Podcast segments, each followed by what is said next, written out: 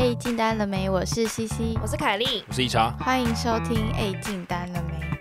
哦耶！所以你刚刚讲什么汤匙？好了，就是其实我我今天早上睡醒啊，我就划了一下手机，然后我就发现，哎，最近 Disney Plus 有一部新片。Disney Disney Plus。我我刚念不了，我刚明就念 Disney Plus。好，然后呢？然后嘞，很累的时候听什么都蛮好笑，都好笑。好，好，反正就是这个 Plus 上面呢有一个韩剧啊，好不好？这部剧叫《人生胜利组》。哦，你有定哦？我我没有定哦，你只我只是我只是滑到我这篇文章，我看起来觉得蛮有意思的，因为它好像是一个网络一个很神的一部漫画改编，然后就讲说哦。有所谓的汤匙阶级理论，就南韩社会有所谓汤匙阶级理论。嗯，那 anyway，其实我我我不知道南韩它是有什么状况了，但是但是那一本漫画就在讲说，男主角他出身贫穷，然后他是各方面都很好，就是家境不好。然后他有一天呢，就去去类似那种，我觉得是那种摆摊的吧，反正就在在地就有人在摆摊在卖，然后那个摆摊的地方就卖了一个金汤匙。金汤匙就是类似那种金的那种筷子跟汤匙，然后他他他可能就他觉得很有兴趣，他就问老板说：“哎，这个金汤匙跟那筷子是干嘛？”这样，然后他就说：“这个就是你买了就可以决，你可以决定你的后生父母，就你你后生的家庭在什么样的环境。”然后于是他就把它买回来，于买回来之后，他就如愿以偿，就突然就蹦就就是你知道，变成在一个很有钱的家庭里面。嗯，所以他这部剧这部漫画可能就在讲说他。自从他有了金汤匙之后，他他他是如何就在进到这个富有家庭之后，他是如何的，就是怎么样，一直扩大他的这个自己的私欲啊，然后那个权力欲望那个心就越来越强。那反而原本在很有钱家庭的里面的小孩，想要变成普通人，这样是不是？有可能。那我忘记他什么原因，反正他就到普通的家庭。可是他在普通家庭里面，应该说先讲他原本在富有家庭里面，他得不到很多那种关爱啊，或者怎么样，就变成你知道大家都唯利是图。可是反而他。呃，很很有钱这个小孩，他到这个贫穷的家庭里面之后，他反而就得到很多关爱，很多家庭的爱，然后他就觉得很幸福。所以这部剧就在讲这样的一个，你知道，这好像小时候迪士尼会有的那种真假公主交换，就 Selena Gomez 会演的那一种，嗯，就 天生一对，对对对，对，就两个交换身份这样子。好，那虽然我没有看过这部剧呢，但我觉得它的题材是很有意思的，所以那我就想问大家，因为呃。如果今天你们可以选择你自己出生在一个很有钱的家庭，可是他可能没有那么多家庭的关爱，跟另一个可能是家里稍微比较贫穷一点，可是家庭会给你满满的爱。可是这个贫穷是多贫穷？是像寄生上流那种贫穷？呃，我们就不要讲极端，还是就是一般家庭？一般，可是可能就我们低于水平，像我们现在这样哦，低于水平，可能就稍微有你要感觉应该这样讲。如果你要真的富有跟穷，那当然还是要有一点生活上不便。比如说，你可能就没办法想买 iPhone 就买 iPhone。对，或是你可能没办法常常去吃餐厅，一定要打工之类的，可以这样讲，就是稍微过经济状况比较差一点，嗯，绝对不是你想要什么就有什么，就就没有讨论价值嘛，所以我们要极端一点，这不是一个真实的状况。但是如果今天给你们选，你们会希望在哪一个环境里面长大？但是在比较贫穷，这个是爸妈是很很关爱、很关爱，给你很多爱，那就比较比较贫穷的吧？你会选比较贫穷，嗯，但你好，那原因是什么？都是的，就觉得如果爸妈是一个很正向的爸妈，然后也愿意给我好的教育，什然后很多关照的话，说不定我我的整个人生跟现在是差不多的。你差别只是我可能要多一点打工。你好的教育是指家庭给你的教育，还是指学校会给你的教育？就两边都有。可是爸妈还是有让我去读高中、大学。肯定要想哦，如果你家境稍微比较比较。贫穷的话，他可能就没办法真的让你去很好的学校，甚至。但我从来都没有去过很好的学校啊，我一直都是读学家里旁边的家附近公立学校。对对对，OK。对啊，就是我一直然后考试考上什么学校就读什么学校。所以你不会想要出生在一个很富裕的家庭里面。如果是很富裕，但是爸妈都不管我，应该就不会想要。我觉得应该不会。原因是什么？我觉得我可能会。我不确定啊，但我怕就是可能会变得变成一个很没有安全感的人，或者是价值观不一定很好的人。但我不确定，其实也不一定，这只是一个刻板印象。OK，所以就反正今天如果可以让，比如你今天到一个，今天就是有个老人跟你讲说，凯莉啊，你现在如果想要怎么样，选择你的后生家庭可以变得很富有，你要不要进入？你会你说我现在吗？就跟料理可是我现在觉得我过得很好哎、都进？因为我觉得我现在很很刚好，你知道吗？很中间没有，，你现在就脱离。你看，你看，你看，卡利就一定要二选一一定。要二选一。对啊，就就比较就比较贫穷那个吧，因为你你所说的贫穷也不是很极端的穷嘛，对不对？就还是我还是应该会比你现在再穷一点，我觉得。我我猜测啊，这这部剧我没看过，但是你就要想，嗯就是你现在三餐，你可能衣服会有一些洞吧，我不知道，或者毛球比较重，就是穿二十年。但我还是，可以读书嘛，可以吧？就没有穷到我还不能读哎、书。你题目可不可以定清楚、对啊，这个。要要有定义。没有啊，每个人的穷的定义不一样啊。可是你你现在要你要问我们啊，你就要定义啊。可是我真的很难定义这个贫穷哎。好了，没关系，你就是相对穷嘛，啊，没办法，这都我应该比较。会选比较穷啊。如果说你父母也要非常极端，一个就是真的很好的父母，一个是完全不太回家也不鸟小孩父母的话，那我真的会选比较穷的那个。好，换你，C C。嗯嗯，可是为什么很好的父母会很穷？很好的父母会很穷，没有好啊？的父母会这个这个问，题，我觉得这好像没有冲突哎、我觉得这没有冲突啊。人很 nice，不带好像没有，Nice 人很 nice 不一定会有钱呐、就他真的人很 nice，但就是那个家境就特别的穷困。我们就是单就这个议题讨论，穷困，为什么又变特别穷困？刚刚不是说普没有，我们通不要不？要纠结多穷嘛。难不成我要把那个数据写出来吗？每个薪资水平多少这样很难选。那你选哪一个？啊？如果是我，然后他他自己也想问到底多穷？对啊，没有，如果如果好，你现在如果把这个问题抛给我的话，我应该会好了，我应该也会希望自己自己在穷家庭，可是我得到蛮多的关爱。那可是我觉得我的原因是因为我很我我很在乎，因为我觉得那个东西是无价的，就是家人给你的爱，那个、那个是无价的。那我觉得赚钱有很多种方式，我可能会很辛苦，可是我我只是要熬过我前面很辛苦的那一关，那后面就顺了。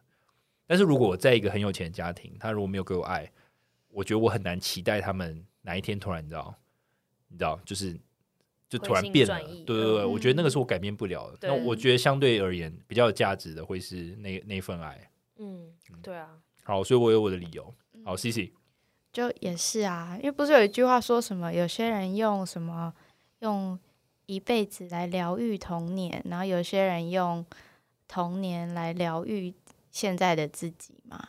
就是嗯就是童年的经历是无价的，那很多人都是童年的创伤会影响到你后面的发展，不管你后面的条件有多好，嗯所以我会觉得、哦我还是希望我童年是幸福，然后被爱的这样子。OK，好，OK，、嗯不错，好，就是真的是一个闲聊了。我觉得大家可以想一下，因为我觉得我记我记得之前真的有新闻有讲过，我还是有部电影就是讲说，就他们抱错小孩了，对，好像叫我的意外爸爸吧，你说真的有这件事，就好像真的有这件事情，就抱错小孩，然后就刚好就是一个富有的家庭跟一个稍微比较贫穷的家庭，然后两个小孩被抱错，所以就对调。嗯。然后两个人就在不同的环境里面生长生长出来，然后后来可能这部电影吧，就演说他们两个小孩都长大之后，才发现哈，原来我其实应该在你家，你应该在我家，然后就调过来，然后两个人就很不适应，哦，真的、哦，就是就讲这个心路历程这样。我记得经济学有讨论过这个事情。嗯 Anyway，反正我觉得是一个很有趣的议题。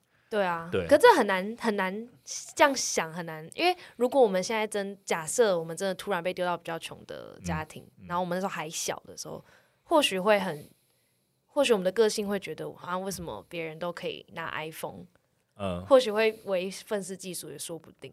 对，我觉得对对我觉得是有可能。对，或许会很羡慕别人，就觉得为什么我爸妈都没办法给我，其他小孩好像很轻易就可以拿到的东西。而且你要想哦，如果比如我刚刚讲那个实际案例啊，比如好，像真的报错哈，比如你原本真的你就被报到一个比较富有家庭，就你长嗯大，比如你现在二十六岁，然后结果哎、突然发现哎、其实你应该是另一个家里面，然后那个家可能就比较比较穷，稍微比较穷的，嗯那所以就觉得哎、lucky 没有你就要过去了，你就要过去了。啊，我就要过去了，可我已经这个年纪了哎、没有，可是你已经你你就还是人家家，就是、哦你不能在富裕的那个环境了，你要过去。，QQ QQ 对包包多拿几个，，MacBook Pro 先叫，现在爸爸先买一个给我，再过去。然后狗也抱走了。对对对，没有，他说不行，要留给真正他 DNA 的小孩。那你会怎么样？你会痛哭流涕说拜托把我留下来吗？拜托。那你刚刚就不应该选那个富有家庭啊。哎，可是说不定跟富有家庭跟爸妈关系很糟，说不定会很想过去。也对啊，如果跟如果前提是跟爸妈关系很糟的话，关系很糟，那你会要要 MacBook 吗？也哎，如果一有也无妨啦 他。妈没原则呢。做账把钱汇出去。对对对，洗钱开始进行一个洗钱计划，因为如果很讨厌他们，对对对，然后副卡啊什么都带走的，你们两个，剧情在歪你掉。们两个到底到底？好，这个这个话题就这样闲聊结束了。各位粉丝也可以想一下，如果是你遇到这种状况，你会选择哪一个家庭呢？对对啊，因为我们都是以我们现在的角度在想对，这个这个想法，可是真的，如果你去问五岁的我们，可能不知道会怎么，就是我不要。真的，对啊，不过不过我觉得像这种故事啊，有趣的点就在于说，其实就还会探索出来你真正 care 的东西到底是什么，就你真的觉得你很在意的东西是什么。我觉得这个是比较关键的。嗯嗯嗯，没错好。，那接下来我们进入业务。高解师，今天的告解是来自于呃 Rene，然后他说：“Hello，进单的各位，我目前遇到的瓶颈是在业务开发上遇到了问题。我的公司是新创的 SI，目前成立两年，那他才刚加入这个公司两个月的时间。那在面试的时候，他就理解新创公司会有他的挑战。他原本是期望到职之后可以跟业务前辈一起学习，达成业绩。殊不知他到职之后就发现那个那个前辈离职了，也就是整个公司只有他一个业务。如果加上他现在的主管的话，其实是两个，但主管就是老板，老板其实也不会做前线的业务工作，比如说像 COCO 开发，所以我没有同才可以互相讨论。现在最大的问题就是，我 COCO 的对象若是有一定规模的企业资讯部这类的企业，他们早就已经有配合的 SI，而我只能从比较特殊的 solution 去切入。可是比较特殊的 solution，要是企业是否真的有需求？若当下没有需求，我顶多电话里就会回复我目前不需要，通话就结束了。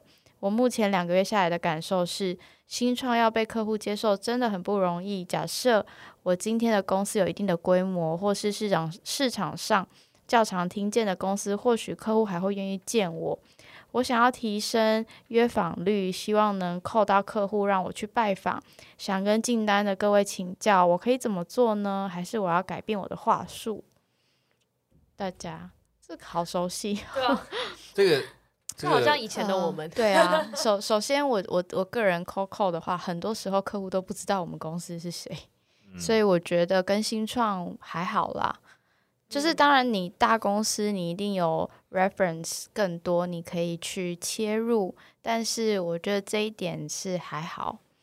然后当然一开始客户都会用比较特殊的，嗯，应该是说你一开始做比较特殊，你会比较有机会，但是通常比较特殊的专案难度也都比较高，所以我会觉得说，嗯，我我觉得就是 call 很多哎、欸。嗯，对啊，而且才两个月，其实很嗯短呢、对啊，因为我们之前就有讲说，其实一般你 call 客户，他一定都已经有他既有的 solution 了，嗯，因为不太会有客户他公司没有 IT 设备或什么，这不太可能。嗯，那你只能把破做大，然后或者是问到他有没有什么 pain point 啊？对啊，对，因为一开始他一定会说不需要嘛，那你就继续定期的每个月去 follow up 一下。嗯，那有你打了两三百个客户，总会有几个跟突然跟你说，哎、你那个可不可以报价给我看看？对啊，总会有要比价的，或者是他跟他的供应商出了问题。对，一定会有，或者他最近需要需要采购新设备，他还想看看别家的 solution 怎么样的，嗯，嗯这就需要去等那个时间。嗯，没错。理对我查呢？我个人想法其实跟你们差不多，因为我觉得就是 COCO 这种东西本来就是呛死呛死的，真的。就我觉得，其实我老实讲，我觉得现在工作到现在，我觉得 COCO 还是真的是很难的一件事情。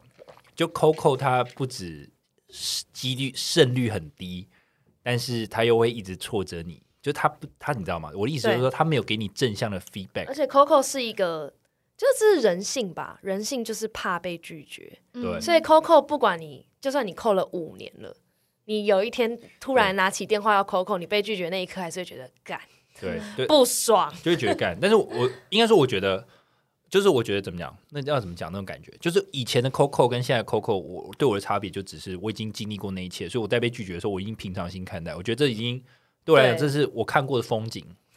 如果你没有看过，或你没有被拒绝很多次，你就觉得哦天哪，怎么那么鸟，或者这个嗯总机怎么瞎，然后一直绕不过去，一直叫你寄资料。对，但是像我现在已经抠过很多遍了之后，我现在如果老板叫我抠，我觉得我就可以马上抠。那可是如果会面临到的挫折是一样，但我心态上可能就不会那么那么 sad。嗯，对我反而会就再继续抠这样。所以我觉得可能反而是 Coco 的，可以听我们 Coco 的一集是怎么绕过总机，或是你怎么去找到 Key Man，、或嗯是你乱打那个 分机号码，对，我们有两猜，对对对，对，现在忘记是哪一集了，但是 我们会我们会在放在那个现实动态上，嗯。对，有陌生开发，说不定你如果你发现你 Coco 怎么样抠都失败，你可以换个方式这样。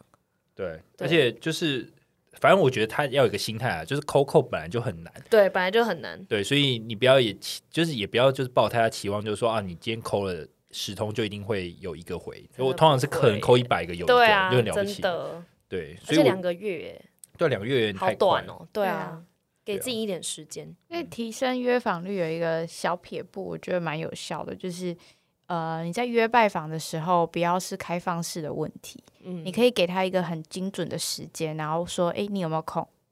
然后让他回答有或没有，就是不要开放式说，我可以去拜访你吗？对啊，你有当然就是不行啊。对啊，你们最近有需要什么东西吗？对，这种你可以就很精准的说，我下礼拜四刚好在你那边附近要拜访我另外一个客户，诶，你有没有空？我们见见个面十分钟，通常就会说有空。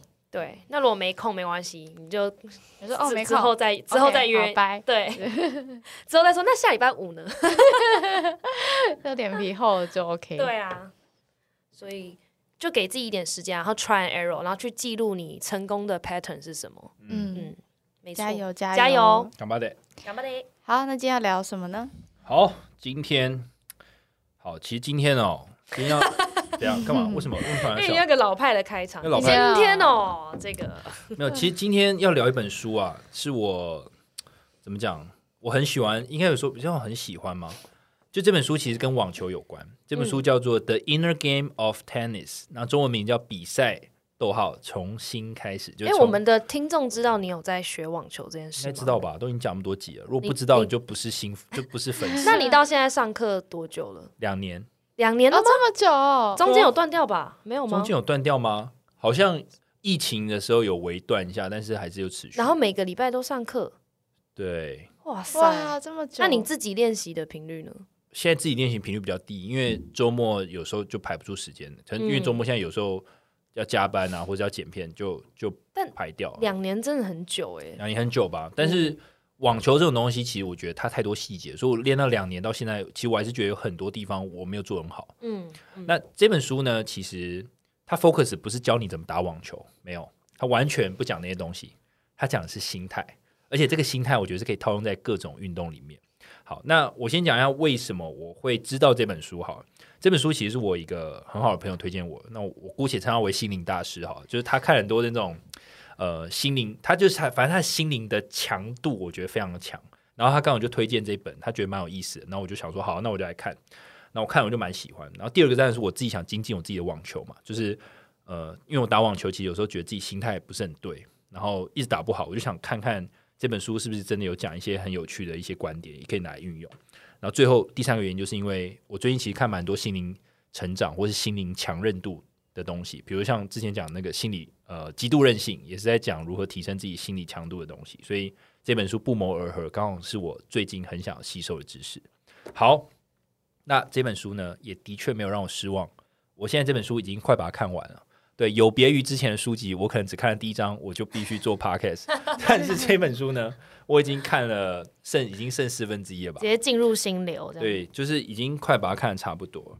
好，所以这本书在讲这本书的讲的内容之前呢，我想先问各位，你们以前有没有就是参加一些运动比赛的经验？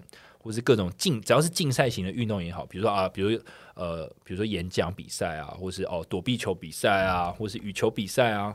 那你可以讲一下，就是哎，你有没有觉得自己表现很好的时候，或是表现很差的时候？那那时候的心境又是怎么样？来分享一下。我有两种，第一个是高中的那种排球比赛，就是那种班级。你会打排球？我会啊，以前那班级排球、篮球我都会参加。OK，OK，那那你想要分享排球还是篮球？排球好了，好排球。然后的确就是练习的时候，我都觉得很顺。以前都会以就是练习的时候都，其实女生很少是可以抛上去然后打。打发球的嘛，高发对，但是我是会抛上去然后高发。你会高发？对，但是比赛的时候我都会发不出去。你比赛发不出来，为什么？我觉得我可能就是太紧张了，所以我比赛的时候就会用低发的。那你低发就过了，低发就可以，但是高发的话就没有办法。但练习的时候就可以，然后就觉得很靠背，然后后来就比为比赛求稳定，我就还是用低发这样。所以你你 always 比赛你都用低发的。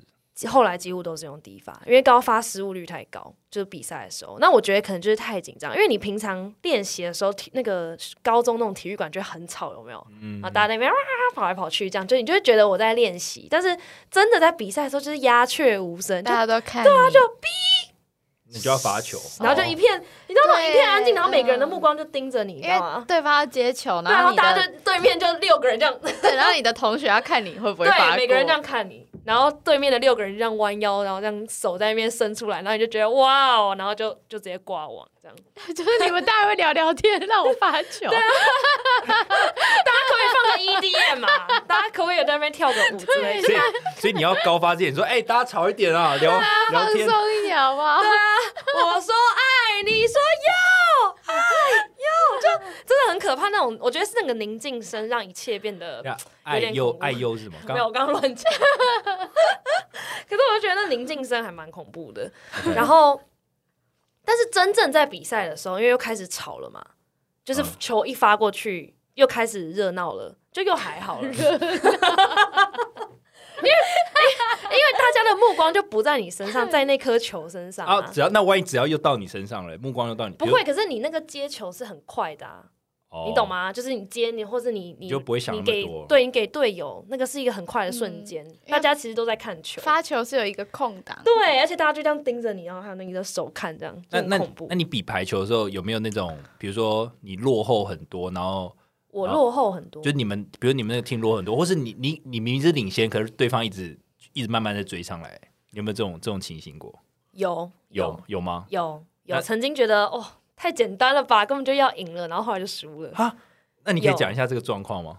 我觉得是士气的问题，因为假设有人就是一直出错。他还可以开始紧张，有没有？他就开始觉得完蛋完蛋，我现在怎么不是你出错，是别人出错。对，还记得他是谁或者是我吧？我也忘了，太久以前了。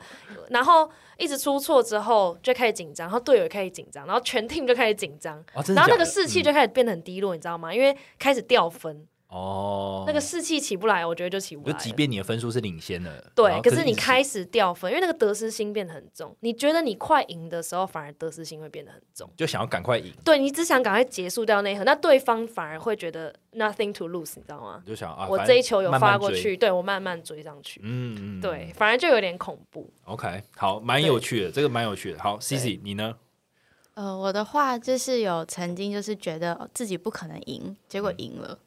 OK，这个也蛮有趣的。就是什么比赛？参加那个易科的 CEO for One Month 的时候，因为我那时候它是一个类似就是面试，他们有一个呃实习的机会，是跟着他们 CEO 一起实习一个月。OK，然后就要从很多学生里面挑一个人这样子。OK，然后我我我不是那一个人，但我进到第二关，第二关大概可能就是只挑五个人这样。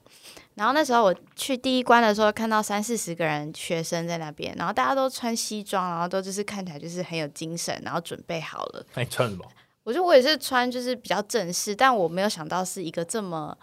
这么需要社交的场合，因为大家都在介绍他们自己啊，大家在那边 gay 白这样。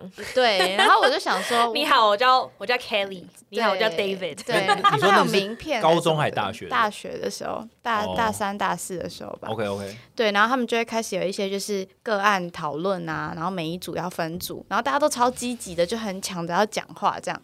然后我就觉得，哦，这我绝对不可能会进，所以我整天就很放松，我都完全不紧张。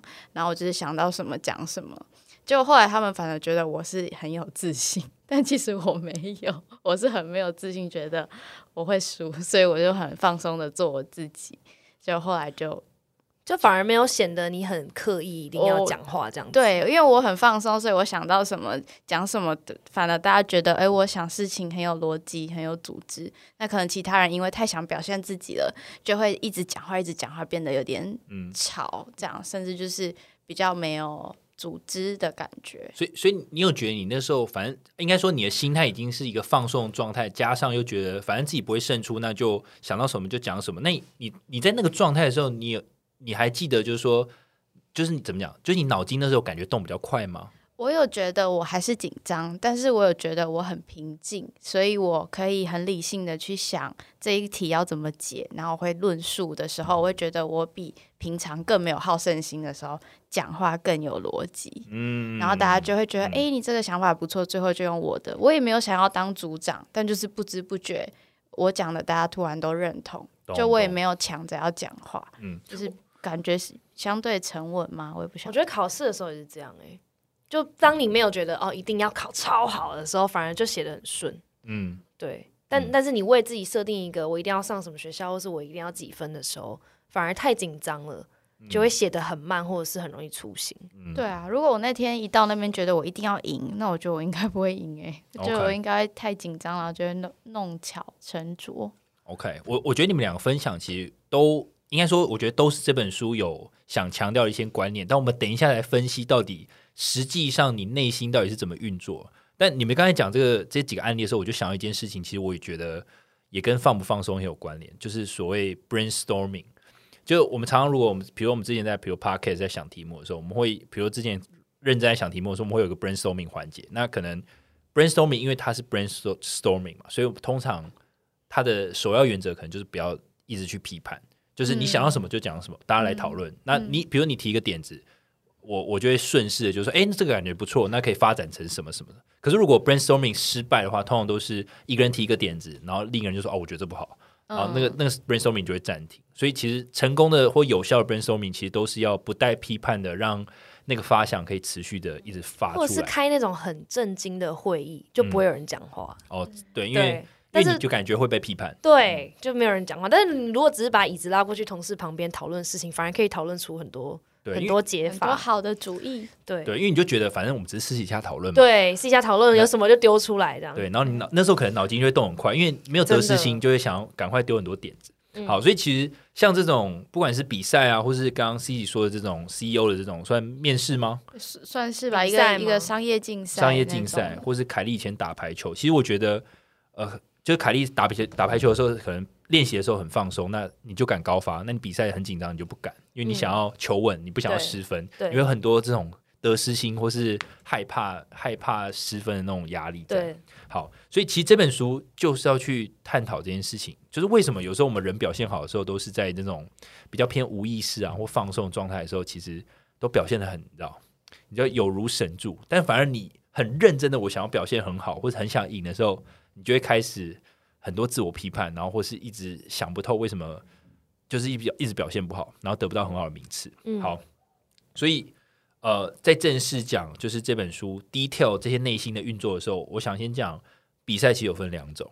好，诗诗有分两种，但比赛有分两种。为什么我讲诗诗有两种？所以我觉得好像已经是很老派的笑话，对，我真的觉得很老派。丝丝有两种，诗诗有两，你知道诗诗有两种吗？我不知道 还有人不知道？什么丝丝有两种。感冒药啊，诗诗有两种，感冒用诗诗，你不知道没听过？我知道这首歌是为什么丝丝有两种，那首歌有讲唱丝丝有两种？那就是是广告，就是广告歌词啊两种啊，跟鼻塞、鼻炎用诗诗，一个是感冒用，一个是什么鼻塞哦。之类的哦，天哪！我觉得比这个更糟，是你竟然连不知道。然后我们还花了几秒解释。对啊，我 Oh my 忘 God 完全忘记耶。这笑话烂的彻底。好，Anyway，反正比赛有两种，看得到与看不到的。嗯，好，比赛两种意思。好，举例来讲，好，我就讲，比如说排球好了。好，凯莉，你以前在比排球的时候，那些观众席啊，看到你们在打排球，那就是现实中的比赛。但我们看不到的比赛，其实是你内心的比赛，就是你刚刚内心担心的，比如说啊，我高发可能很容易挂网，那就是你内心的挣扎，然后或者是哎，比如你现在如果你是领先，但你怕对方追回来，那也是你心里的一种压力，那也是内心的比赛。好，所以其实比赛有两种。那常常我们会看到有一种情境，就是说，哎，明明这个人已经领先分数了，但是他只要一开始，比如你刚刚讲连续失分，他那个整个团队的士气就会整个跑掉，然后心态如果跑掉的话。很可能就会变成反败为胜，就对方突然就赢回来。所以其实这种这种这种情形，其实，在很多比赛期我们都会发现。好，那其实像这本书专讲网球嘛，其实网球有很多那种比五盘，然后前面对方已经连赢两盘，就后面三四五盘就突然就被追回来。像最近呃这个什么 Lover 杯里面，其实就就是 C C Pass，然后跟对手好像叫什么忘记他的名字，但反正对方赢了，对，反正 C C Pass 就你知道很难过那样，对，好。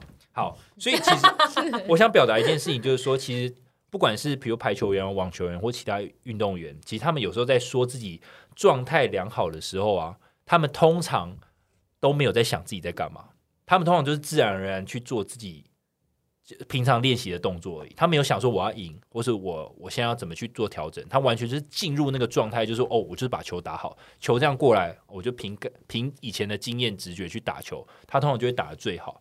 但他如果很努力或很刻意的想要说我要赢，我要战胜他，我现在赶快追分，或者我等下一定要跑快一点，或者我要冲快一点，手等下力道要强一点的时候，其实你表现就不会很好。对。但我自己觉得，我现在这样想，我突然觉得好像有分两种，就我觉得有两种，没有，就是第一种是我觉得我那时候不敢高发。有一些人是他已经练习的非常好了，可是他的得失心可能很重，他很想赢，所以就整个紧张到反而失常了。嗯，但我觉得我的那个高发不是这个状况，我觉得我那高发是因为我本身高发的稳定度就不够。哦，就是本来我在做这件事情的实力跟我对这件事情的自信心本来就不够了。OK，所以在这种嗯更需要高度集中力的时刻。我反而更拿不出来本来就该有的实力，知道吗？哦，就可是你还是一样，你练习的时候是发得出来的，是发得出来。可是本来就练习的时候稳定度可能就没有那么高，就没有那么高。OK，对我觉得是另外一方面。就我应该说，我内心对这件事情本身自信心就没有那么高。哦，你懂吗？OK，理解理解。对对对。不过你讲的这个就是你自己的问题，那是我自己的问题。没有，因为我们因为我们在讲，就是说，就是说，就我觉得有两种啦。我觉得一种是自信心本来就没那么高，然后一种是本来就练得很好，只是他可能太紧张。哦，我自己觉得，但统称啊，其实那都是内心的比赛，就是你自己知道你自己稳定度不好，那你当然比赛的时候，因为那个压力上来，嗯，你就会更不敢去做这件事情。对，那原本练习的时候他可能高发就很强的人，他比赛的时候就更想把它发挥出实力。对，那他还是会有个念头是，我现在我平常失常，对，就会失常，因为你很想要去把它做它。好，那我这边分享我自己一个小故事哦，就是其实我我其实我以前就是游泳队的嘛，就我在游泳游了十几年。然后，所以我游泳其实我还算蛮在行。那我最近其实有时候还是会去游泳，但我还是会游，但是我就没有想说我要怎么游，你懂我意思吗？就是我不会想说哦，我手要滑多远，或是我我动作要怎么做，因为对我来讲，那已经是一个习惯性动作。就是我我知道我手要怎么滑，我完全不会去想那个角度啊，或是我的要多用力。那我甚至可以随便做，我知道我就知道那个水感是怎样的，所以我其实脑中都没有在想，我就知道怎么游泳。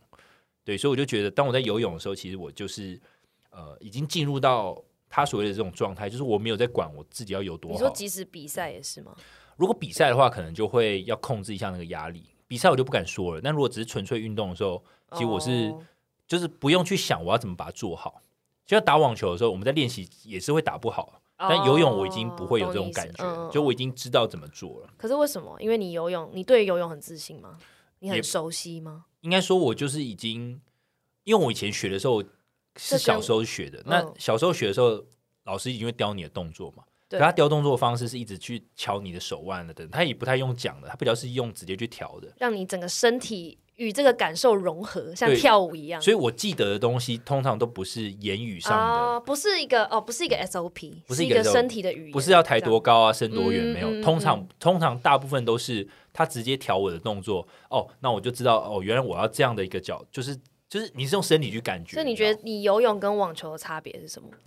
为什么两个练习的感受差这么多？我觉得如果你要讲差别，有个很明显，就是我觉得教练讲话的多寡其实很有影响。嗯，对，这这本书也有特别强调，就是说，其实你到底是用去你去感受那个动作，还是你是人家讲一个动作，你做一个动作？比如说网球，哈，网球很常是一种状况，就是。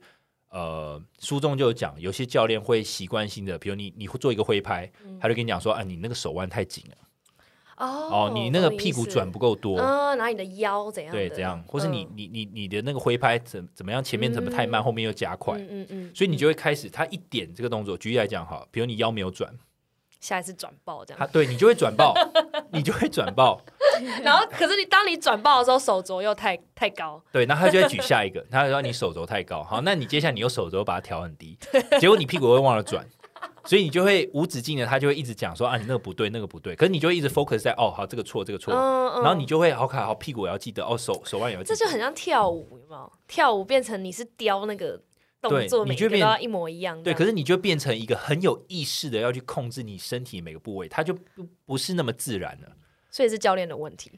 也也不能这样讲，可是 没有啦，没有，我可是懂你意思。可是这个，我先把这个情境先讲出来，因为我还没有要声讨，就是说他到底是什么样的状况。但是这是一种情境，嗯，就是嗯大家都会因为游泳就教练比较不是这样子教你，教对，所以我以前小时候，我现在回想起来，教练他其实因为我还小嘛，其实我也不太听他讲话，而且在水里面你 水里面你要怎么听人家讲话？因为你听不到啊。对啊，他就只能这样，他动你的手，然后拉你的手，让你感觉哦哦这样子他是直接这样子碰你这样。对，而且哦。在游泳的时候有个好处是，我不会只有一个人上嘛，我前面还有很多小朋友，嗯。就我那时候还小，所以前面都有小朋友。嗯。那小朋友在你通常出发之前，前面会先游嘛，对。你就会看他游啊，哦，那他被他被纠正了，对你你就可以立刻调整这对，因为你会看嘛，然后看、嗯哦人家怎么游，哦你因为你小时候其实我觉得小时候有一个好处是因为你不会想很多，你就想哦他是这样游，他是这样游，那、你就我也要这样游这样游，嗯嗯嗯，懂吗？所以你是用图像去记忆，就是说啊哦原来他是这样滑，啊腿在踢那么高懂。然后你就学起来，就是你是用眼睛去看，然后小朋友学东西很快，对，因为你真的，而且是不带任何杂念的去对学这些东西。对，没错。所以为什么小朋友学东西学很快？所以像学语言，为什么可能小朋友学比较快？嗯他可能是用听的，哦，用这个发音，哦哦这样说，哦就是哦谢谢的意思，嗯他就是用看的，然后的讲这句话，啊对方会笑，然后就讲这句话，那让人家笑。学超快，对，所以其实某种程度来讲，呃，这就跟我们接下来要讲的东西有关，就是你体内里面也有两个自我，OK。好忙哦。好，接着稍微讲有点悬，可是我觉得它其实也没有很悬，有分所谓的自我一与自我二。好，那这两个自我自我呢，其实它的功用不太一样。自我一它是专门来发指令的，我们就称它叫做指示者；自我二是专门来做事情的，它是行动者。好，所以你当你在做一个动作的时候，比如好举例来讲，比如打网球啊，挥拍，自我一会讲说，OK，好，自我二，你等一下就是你知道你的腰要记得转哦，然后你的手腕可能要放松一点，然后你拍头要拉多高，然后重心要从后脚转到前脚，然后再把球挥出去。好，你就这样做，那你就会打出一颗好球，这就是好的网球。对，那自我二就会想说，OK，好，知道了，知道了，那我就要赶快听听从他的决定，说好，我等下注意我的手腕要放松，我屁股等下要转，重心要转，所以他其实很多东西他要做到自我一的要求，那自我二就必须把这些动作全部做对。好，可是真的好好有画面哦，我觉得真的是这样哎，因为我之前也有上过网球课嘛，嗯，真的是这样哎。对嘛，就因为你会有个标准在嘛，对对对你会把那个 SOP 记起记起来。因为因为自我一这个这个自我啊，他很喜欢这种这种规定，你知道吗？自我一很喜欢这种教条式的东西，就 B 不是这样子，对，不是这样子。所以如果今天当教练或是好，比如说你的老板跟你讲说这件事情要怎么做的时候，其实自我一就会想要去 follow 那个老师或是那个老板他提的指示。嗯那你自我二如果没有照着自我一的动作要求做到，或是你老板要求你怎么做你都没有做到的时候，自我一就会开骂。自我一说你怎么那么笨？为什么叫你腰转你不转？你要你手腕放松，你为什么放松不了？然后叫你重心要转移的时候，你为什么没有转？就是你自我二就会很强烈的被批判。所以自我一算有一点算像是要迎合或者是想要符合外在的，也不能说符合，就是说自我一会有一套标准，说那个是好的，就是应该要这么做。应该要这样，然后自我二比较是贴近真实的自己吗？自我二就是算是做事的人，没有，你就是还是要回到原本定义，就是一个是啊发指令的，指令，一个一个是做做事的人。。那做事的人如果没有做好，指示的人就会来骂，你就把他想指示。自我一就是教官啊，自我二就是底下做事的小朋友这样。嗯，对，所以所以如果你的自我一非常的强，你的自我二常常就会很没有自信，因为你自我一一直骂，就是说，哎、你你怎么这件事情没有做好？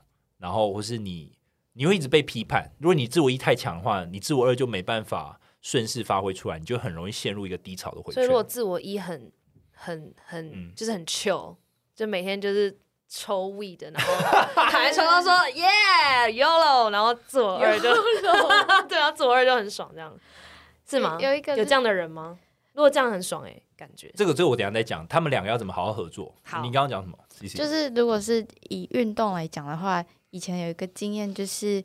呃，跳舞的时候可能这个地方要转两圈，比如跳芭蕾的时候这里要转两圈，嗯但是转两圈很容易你会不稳，或是你动作会不好看，有时候嗯是单脚之类的。嗯但是老师如果特别说，你等一下不要不稳，你等一下一定要怎么样延伸，然后要很优雅的停下来，那一定我就会做不好。那我做好的时候，都是他没有在看我的时候，对你你讲的就是这本书想强调，嗯，就是我没有在想的时候，我觉得，哎、我刚刚很稳哎、那个时候就是你自我二发挥作用，因为自我二会自己学习，嗯，但是如果我想的好，我等一下一定要很稳，我就会跌倒。这个时候就是自我一在作但。我觉得我反而是反过来欸、有人特别在有一个人有一个教官那种，或是有一个导师特别在看我的时候会做比较好。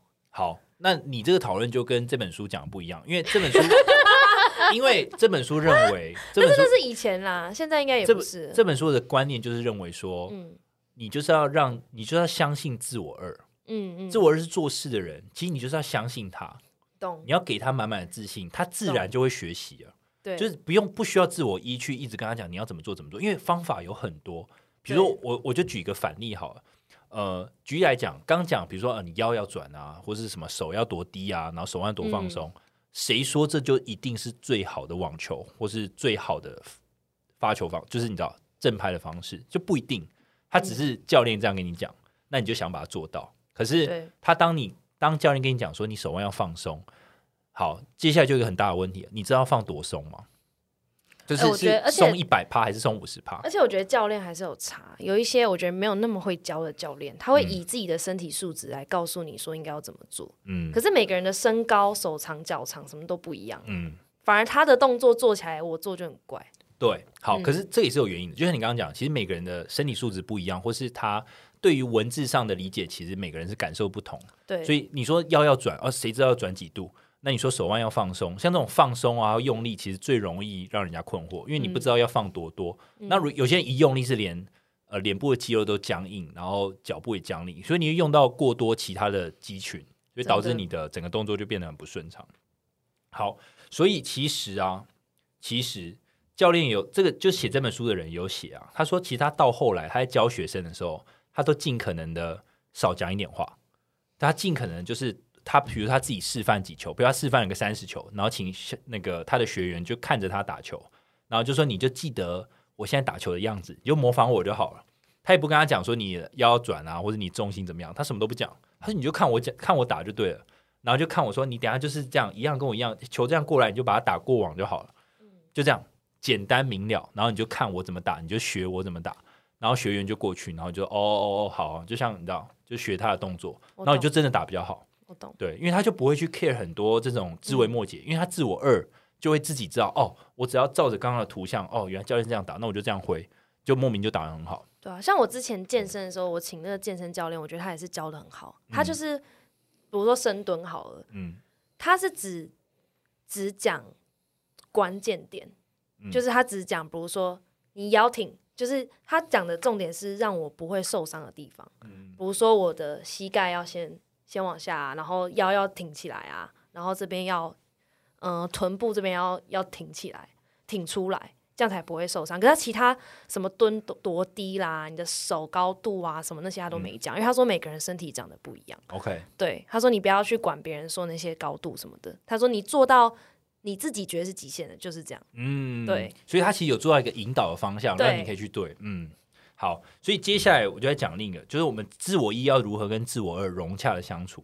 那在这本书，他就认为那个是一个合一的状态，就是一跟二已经融为一体了。那大概有几个技巧，第一个就是你其实你必须先针对你想达到的成果，在你心中建立起清晰的图像。比如像我刚刚讲，哦，原来教练是这样挥正拍就可以打成那样，那我就记起来，那我就也这样做。或者我在发排球发球的时候，哦，这个厉害人发球是这样发，那我就这样发，然后你就会有一个图像之后呢，你就比较容易去复制、去模仿。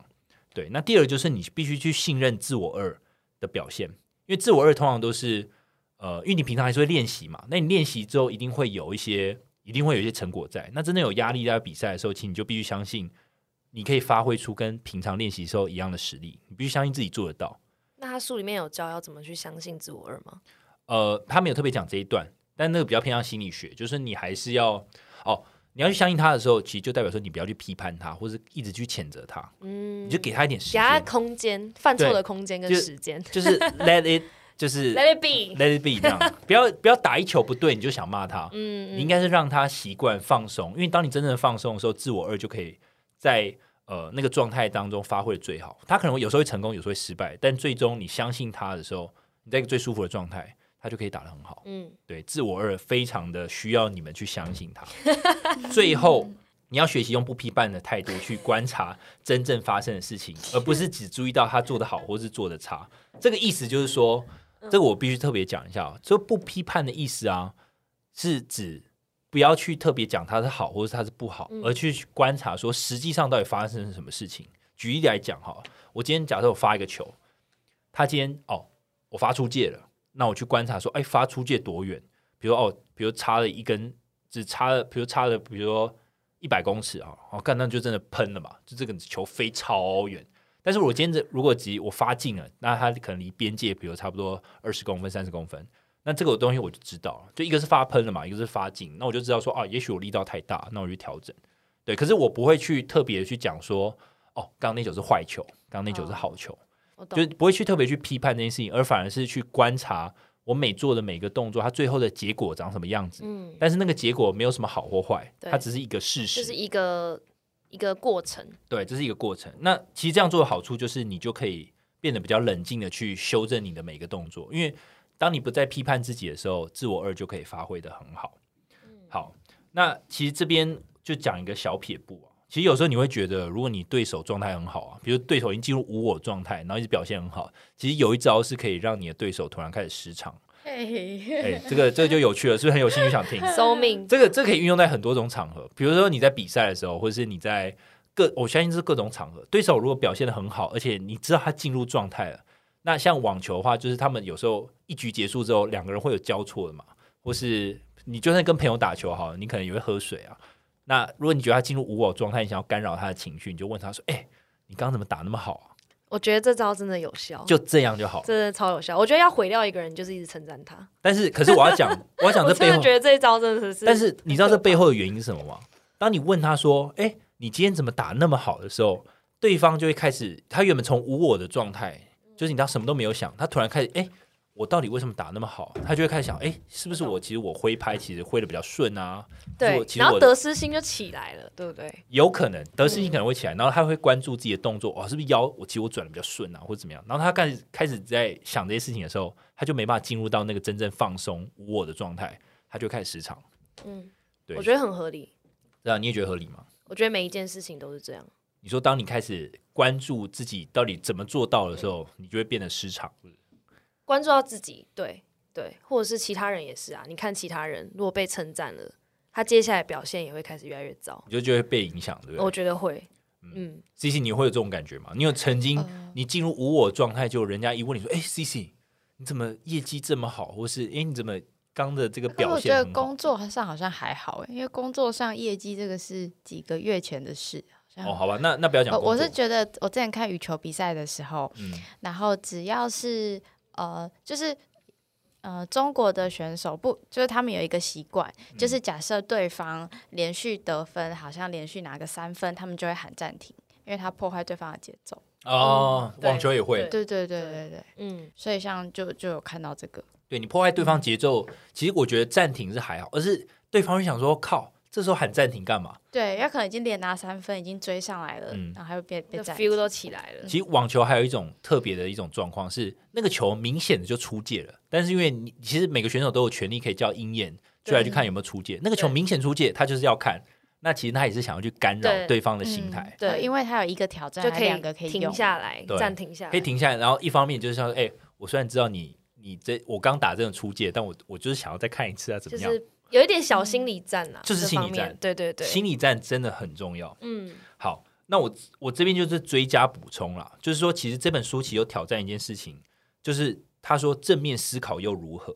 好，那其实其实这就呼应我刚刚讲了，其实不管你是被称赞或者你被批评啊，其实都会影响到你发挥最好的一个状态。嗯那这本书就讲说，哦，如果呃，今天教练跟你讲说，你这球打得很好，或是你被讲一种观念，就是说，哎，你这个球如果没有挂网就是好球的时候，其实你就会开始启动你自我一的这种批判意识，因为当你没有打出好球，或是当你的球挂网的时候，自我一就会开始骂自我二，哎，你怎么又挂网了？你怎么表现不好？就那个自我一就会因为有人会因为好球而称赞你，或是因为没有挂网而称赞你的时候，自我一就会开始起来，说好，我一定要过网，或者我一定要打出好球，就是你那个批判意识就会起来。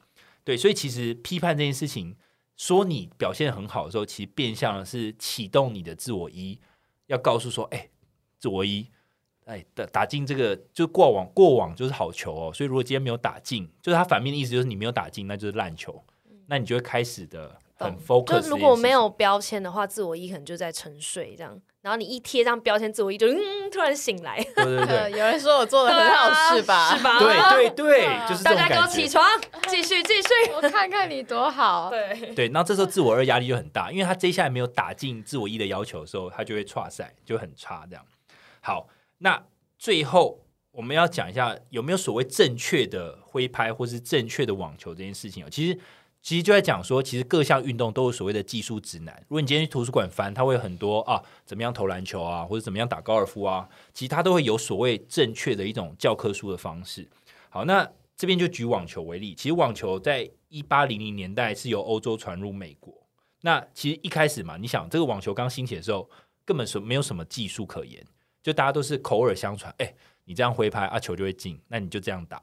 然后慢慢的有人想要复制这样的模式，就会开始有文字啊，或是嘴巴讲，把它记录下来，就讲说啊，你这个拍头要掉多低，然后旋转要旋转几度，那你这个球就会很容易进去，然后球就会特别的强。